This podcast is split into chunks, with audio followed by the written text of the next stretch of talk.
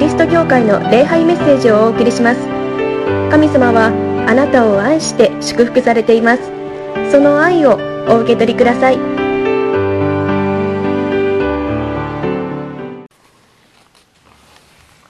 新しい1週間を迎えてこのようにして皆さんと共に礼拝できるということを嬉しく思っています。ようこそ礼拝にいらっしゃいました。この街道にはわずかしかおられませんけれどもこのネットを通して多くの方々がこの礼拝に参加されているということを知っています。皆さんを神様が豊かに祝福してくださいますように。今日も葛葉大教会の皆さんも教会に来ておられると思います。神様は皆さん一人一人を愛して祝福してくださっています。そろそろあのこのコロナのワクチンの接種が始まりました。ね。あのワクチン接種受け受けましたよという連絡もくださった方もあるし予約ができましたよと教えてくださった方もあります。もうこの状況はワクチンというのがもう一つの最後の砦のような感じですね。のいくら自粛をしてもですね自粛を緩めた途端また増えてしまうというのが繰り返されてきましたからね。もう最後とどめというのはワクチンだけかなと。あのけれどもそれが早く開発はされてこのように、えー、打つことができるようになったというのは本当に幸いなことであり神様の恵みだと思います。まあ理論的に言いますとですね国民の約半分以上の人がワクチンを打つとあの集団免疫というのができてですねこう収束していくということらしいんですね。そのようになったらいいなと思います。そして前のようにみんな自由に会って話をしまた礼拝をし集会ができたらいいなと思います。もうその時がもう近づいています。楽しみにしていましょう。けれども何があってもワクチンがあってもなくてもですね神様は私たちと共にいてくださりそして全てを益にしてくださる方であります。その神様を見失わないように今週もしっかり福音を聞いて元気になってですねいただきたいと思います。今日の聖書の箇所も本当に慰められ励まされ嬉しくなる箇所ですね。今日の第一のポイント。ですね。私たちは恵みによって救われますということです。11節に書いてある言葉本当に嬉しいですよね。11節。私たちは主イエスの恵みによって救われるとここに書いてあるんですね。私たちは主イエスの恵みによって救われます。もうこの言葉があるだけで一週間も元気になってですね。嬉しくなって私たちは生きていくことができます。ね。救われるということは神様に愛されるということであり全ての罪が許されるということであり私たちが全く清められる。神様が私たちを合格と認めてくださるということですね。でそれは何かというと主イエスの恵みによるこの恵みという言葉ですね。恵み。恵みがいいですね。神様の恵みによって恵みというのはもう受けるもののその人がどういう状態であるかということは関係なしに与えられるものが恵みですね。受ける私たちの状況が何であろうと状態が何であろうと生き方が何であろうと関係なしに一方的に上から与えられるものというのが恵みですよ。神様の恵みによって私たちは救われるということです。この恵みというのは、まあ、日本語ではありますけれどもまあどちらかというとまだやっぱりキリスト教用語的に近いかなと思うんですね。で一般的に、えー、どういう言葉がふさわしいかなというのを考えてみたんです。そして思いついたのがですね行為ですね行為。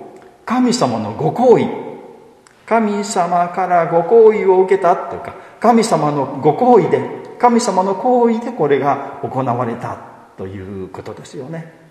行為というのはその人の主体的な気持ちというかねそうしないといけないとかいう義務ではなくて、えー、そうすべきだと誰かに命じられたわけでもなく自発的にああこの人にこうなんかいいことしてあげよう。この人にこれをプレゼントしようというのが行為ですね。神様が私たちに好意を持っていてくださりそして神様のご好意で私たちを救ってくださったということであります。本当に安心すること嬉しいことですね。私たちは神様に愛されている一方的に神様の行為で神様の恵みで救われているということです。でこの恵みの反対というのは何かということですね。それはあのこの今日はあの読まれませんでしたけれども15章のですねこの5節1節前のところにはですねところがファリサイ派から信者になった人が数名立って違法人にも割礼を受けさせてモーセの立法を守るように命じるべきだと言ったということですね。神様を信じる。神様の愛だけじゃまだ足りませんよ。とちゃんと割礼という儀式を受けてユダヤ教の信者になってそして旧約聖書をきっちり読んで旧約聖書に書かれている立法を守ってそれで人間は救われるんですよという考え方があったんですね。神様の行為神様の恵みだけじゃ足らないんだと。人間の行いも必要なんだ。人間が本当にこう旧約聖書に書かれている正しい人間清い人間良い人間になることが必要なんだ。ということです。まあ、これをですね、まあ、この言うならば、まあ、私たちが良い人間になる、清い人間になる、正しい人間になる。まあ、この教会にはそういう人間があの来ているとあの思われているようですけれども、現実はそうではないですね。いろんな人がいます。本当に素晴らしい人間もありますけれどもえこの人これでもクリスチャンと思われるあの人もいます。この人これでも牧師なのかな？みたいなあの牧師、まあ、私なんでしょうけれどもそういう人間もいるということですね。ですからこの立法を守ってきっちりとした人間じゃないと救われないとなると私たちいや私は救われないんじゃないかな。神様から合格をもらわれないんじゃないかなと思ってしまう。まあこれ、あの、現代の言葉で言うならば、えっとですね、自己責任ですね。自己責任。自分の運命は自分で決める。自分が一生懸命真面目にですね、清く受けて生きて、そしてその結果、清い人間になる。神様に救われる。だから頑張りなさいよということですね。またですねこの出来高払いとかいうのもありますの出来高払い。自分がこう一生懸命仕事をしてできたものに関してその分に応じた収入を上げますよということですね。出来高払い。またですね成功報酬という言葉もありますね。この仕事をしてそれが成功してうまくいったならば払いますよと。失敗したら払いませんよというものですね。成功報酬。救いも成功報酬というかね。あなたが頑張ってあなたが本当にこう素晴らしい人間になったら救われますよという、まあ、成功報酬。これがまあ恵みの反対ですね。また言うなれば能力主義というですね。能力があって仕事ができていい成績いい業績を上げた人はこう豊かに報いられるけれども能力がなくてこう仕事ができない人間は給料上げませんよというもう救われませんよというのが、まあ、この世的、まあ、この世はみんなこうですね。そして私たちはその考え方がもう身についている。私が頑張らなければ私がしっかりしなければダメなんだ。きっと神様もそうだと。私がしっかりしなければダメなんだと思っている。けれどもそうではないということですよ。聖書は違うし神様の愛は違うんだ。神様は私たちができようができまいが関係なす。一方的に好意を持って私たちを憐れんで私たちを恵んで救ってくださるということ。で私たちは「えー、私何にもできないんだけれども私こんなんだけれどもいいですか?」神様がいいですよ。私はあなたを恵みんだと。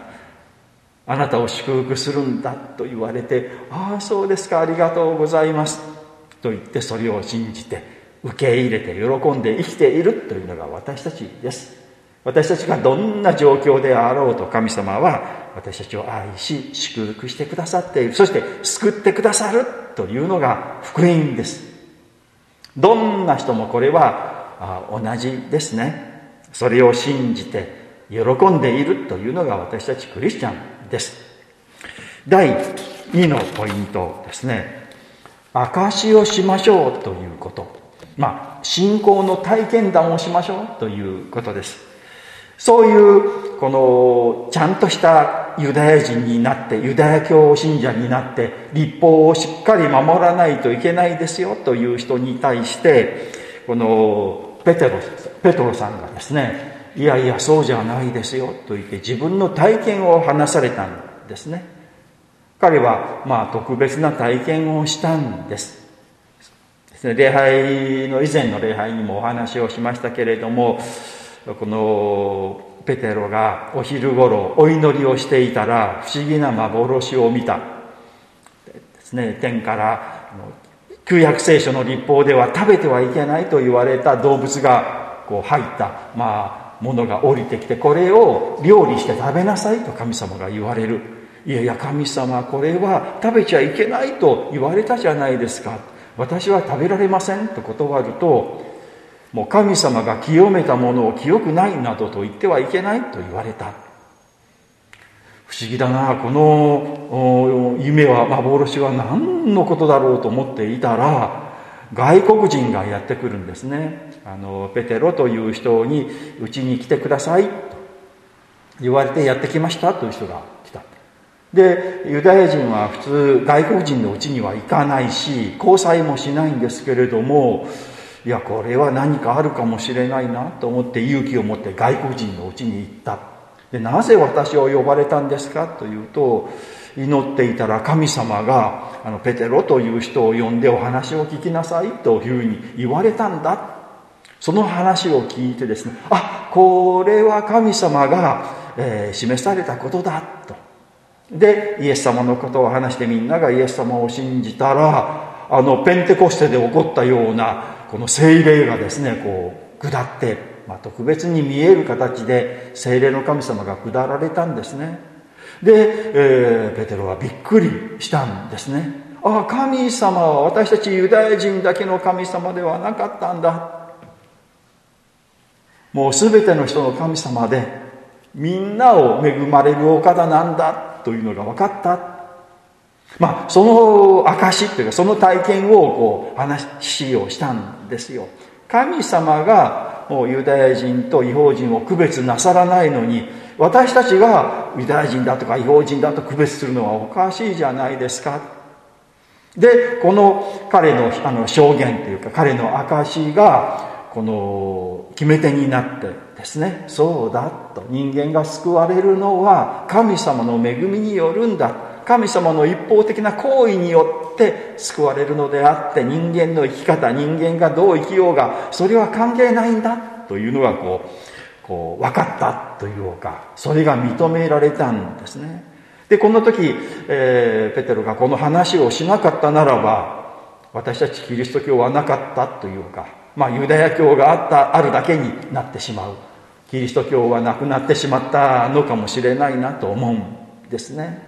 ですからこの時のあのこのペテロの証というのはとってもあの素晴らしいことであったということです。私たちもいろんな体験をします。1週間生きているといつも神様が私たちのそばにいてくださって私たちを守り導いてくださっているんです。まあ普通にですね普通にできたなんて思っていますけれども神様が助けてくださったことなんです。ですからよーく見てみるならばと。言おうか。ああいつも神様が共にいてくださり私を守ってくださったな導いてくださったなということがわかるはずなんです。わからないというのはまだ心の中に鱗が積み重なっている状況ではないでしょうか。神様私を愛してくださっていつも恵んでいてくださってありがとうございますけれども私の心に鱗がたくさんあってまだまだあなたの恵みが分かりません。どうか鱗を取り去ってください。と私たちは祈らないといけないんですね。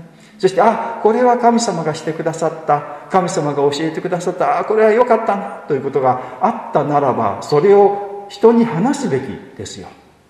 こんなことがあったんですよ。こんなことを教えられたんですよ。これ嬉しかったんですよ。ということをですね話をする、まあ、証をすることですね。このあのペテロのですねこの体験というのは彼の体彼自身彼一人の体験ですけれどもそうではなかったんですね。もう教会全部に与えられた体験だったんです。で彼がああ素晴らしい体験したなと思って黙っていたらそれでおしまいだったんですよね。でも彼がそのことを話したから素晴らしいことが起こった。私たちの体験もそうなんです。実は。ああこれは良かったな。これは神様が導いてくださった。よくしてくださったなって教えてくださったなとかですね。いやこれで反省させられた。悔い改めさせられましたとかいうのは個人個人の体験ですけれども実はそうではない。それは教会全体のための体験なんですよ。だから神様からこう受けた恵みというのはこう人に話すべきなんです。話すことによってですねあの私ああこのこの経験は良かったなと言ってより記憶に残る。話さないと3日経てば忘れてしまう って言いましょうかね。3歩歩けば忘れるっていうのは鶏ですけどね。そのようになってしまうんですね。じゃなくて話すことによって自分自身がその神様の恵みを再確認する。で聞いた人もですあこんなことを神様はしてくださったんだな素晴らしいなと思うですね。だからもう話すことはとても良いことなんです。この礼拝に終わった後恵みの分かち合いという会をしばらくしました。今ちょっとコロナで終わってしていませんけれどもですね。ああこんなことを教えられたよこれよかったよということをみんなで分かち合うというのは教会の財産ですよね。それによって私たちは成長することができる。このペテロがそのように証しをしたように私たちも証しをしてですね本当にもっともっと信仰を成長するものになりたいなと思うのであります。第3のポイント世界は神様の愛の中にあるということです。の11節ですね。私たちは主イエスの恵みによって救われると信じているのですが、これは彼ら違法人も同じことです。彼ら違法人も。私たちは神様の恵みによって、神様のご好意によって、神様の一方的な愛によって救われた。私たちが正しい人間とかですね信心深いとかですね清い人間だから救われたのではない。一生懸命頑張って献金して一生懸命礼拝に来て一生懸命神様にお祈りしたから救われたというわけではないですね。まだまだ足らない愚かだなと至らないなと思っているんだけれども神様が一方的に憐れんでくださって救ってくださったですよ。ならばユダヤ人以外の違法人を神様が憐れんで一方的に救ってくださってもういいしそうだということです。いやいやいや神様それをちょっとおかしいですよと。あなたは私たちを愛すべきであって彼らは愛しちゃいけません。なんて神様に私たちは言える筋合いのものではない。なぜあなたを一方的に恵んで、この人を一方的に恵んじゃいけないんですか？と。この人を恵ん恵ん恵んじゃいけないというならば、あなたも恵みませんよということになるんですよね。私たちが一方的に恵まれたならば、そうじゃない人も一方的に恵まれてもいいし、神様は一方的に好意を持って恵みを持って恵み救ってくださるお方だということです。ユダヤ人だけではない違法人その違法人の中に私たち日本人も含まれているんです。私日本人はこの旧約聖書の神様の約束の民ではない。旧約聖書に約束されている豊かな約束はユダヤ人のためのものだったんです。けれどもそうじゃなかった。その約束を私たち日本人もこう受けることができるということですよね。でもこれを一歩進めるならば神様の恵みは私たちクリスチャンだけのものではないとも言えるんですよ。神様は私たちクリスチャンを愛して恵んで病気を癒しいいことをしてくださる。できたら他の人にはちょっと罰を与えてほしいなとかね。神様信じないとですねひどい目に遭わせるぞと言ってほしいなとか私たち思ってでやっぱり教会に来て、えー、神様信じた方がいいなと思わせてくれた方がいいんじゃないだろうかなとか思ってしまうんですけれども神様のお考えはそうではないということですね。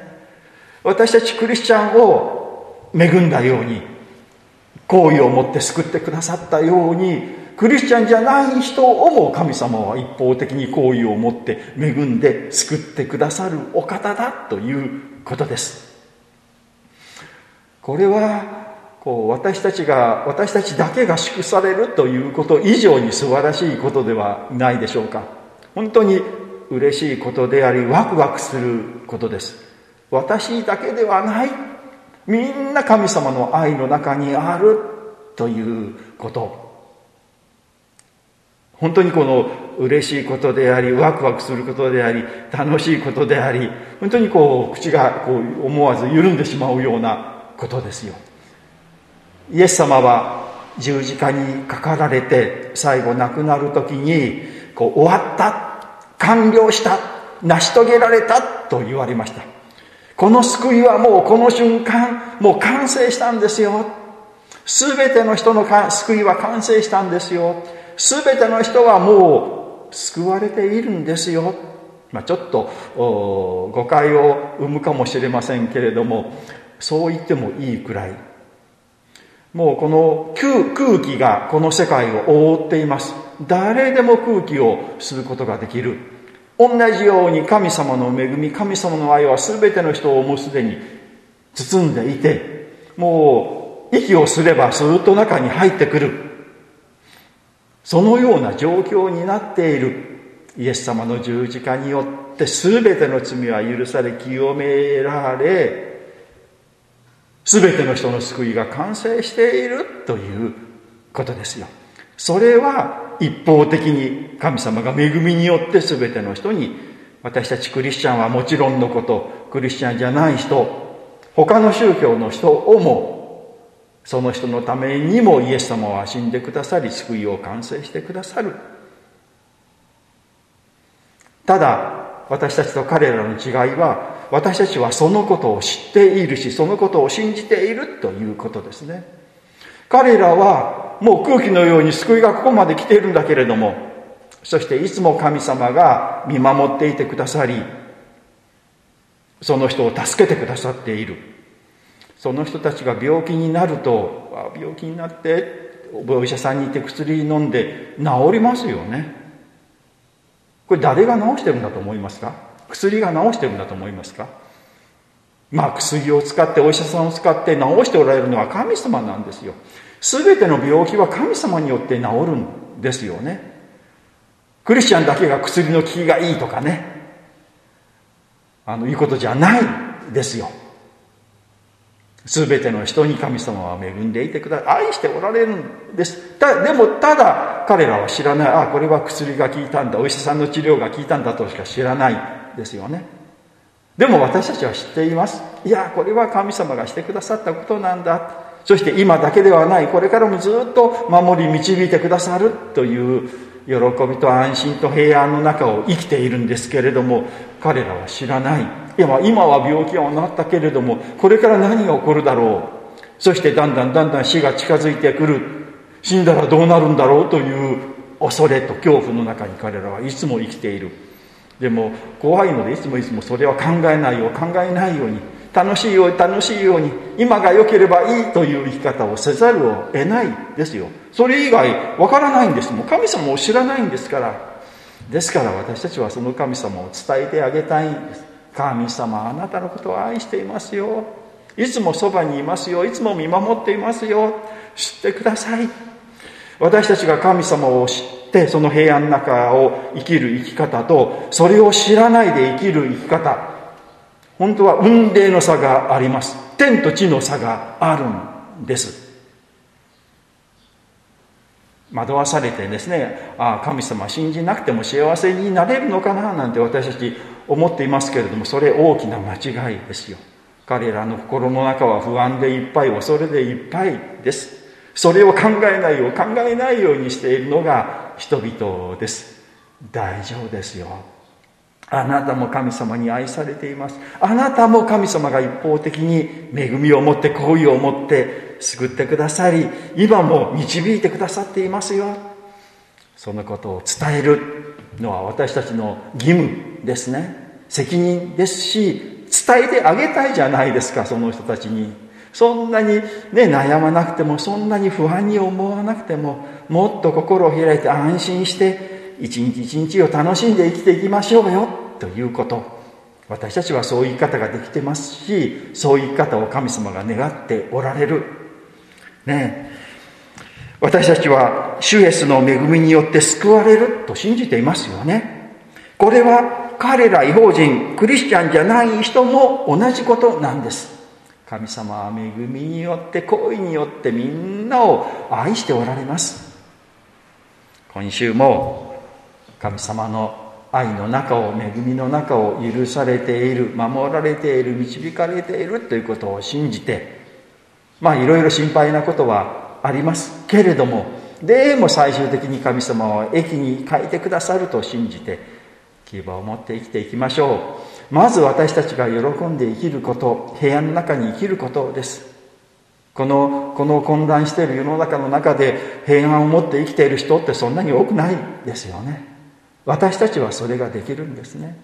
そして周りのそういう方々にあなたも神様に愛されている。愛の中にありますよ。神様は憐れみ深い方ですよ。ということを伝えていきましょう。お祈りをいたします。神様あなたの尊い皆を褒めたたえます。今日もこのようにして礼拝に参加することができた本当にあなたの憐れみでありあなたのご好意であり恵みであります。私たちを一方的に愛してくださって救ってくださいました。私たちは立法を正しく生き清く生きていません。けれどもそのような私たちの生き方ではなくあなたのご好意であなたの恵みで救ってくださり豊かに祝福を注いでくださっておられます本当にありがとうございます私たちはあなたの恵みを数え尽くすことができません。ペトロがあなたのからの素晴らしい恵みを証ししたように私たちもあなたから受けた恵みをお互いに話しし、それをなお豊かなものへと体験していきたいと思います。そして私たちを恵みでご好意で救ってくださった神様は私たちだけではなく世界の全ての人をも愛して好意を持って恵まれるお方であります。もうイエス様の救いは完成してどんな人もそれを受けるばかりとなっています。けれども人々はそれを知りません。これほど神様に愛されているのに守られているのに満たされているのにそれを知りませんそして死を恐れ不安と恐れの中に今もあります私たちはこの恵みの中を恵みをいただいて平安の中を生きていくことができることを感謝をいたします。私たちは人々にこの福音を知らせる責任があります。いえ、責任以上に私たちはそのことを知らせたいのです。どうか私たちを用いてこの福音を伝えさせてください。新しい習慣もあなたを、あなたに愛されている、守られている、導かれている、そのことを感謝しながら生きていきます。そして機会があったらあなたのことを伝えさせてくださいイエス・キリストの皆によってお祈りをいたしますアーメンそれでは成長の時を持ちましょう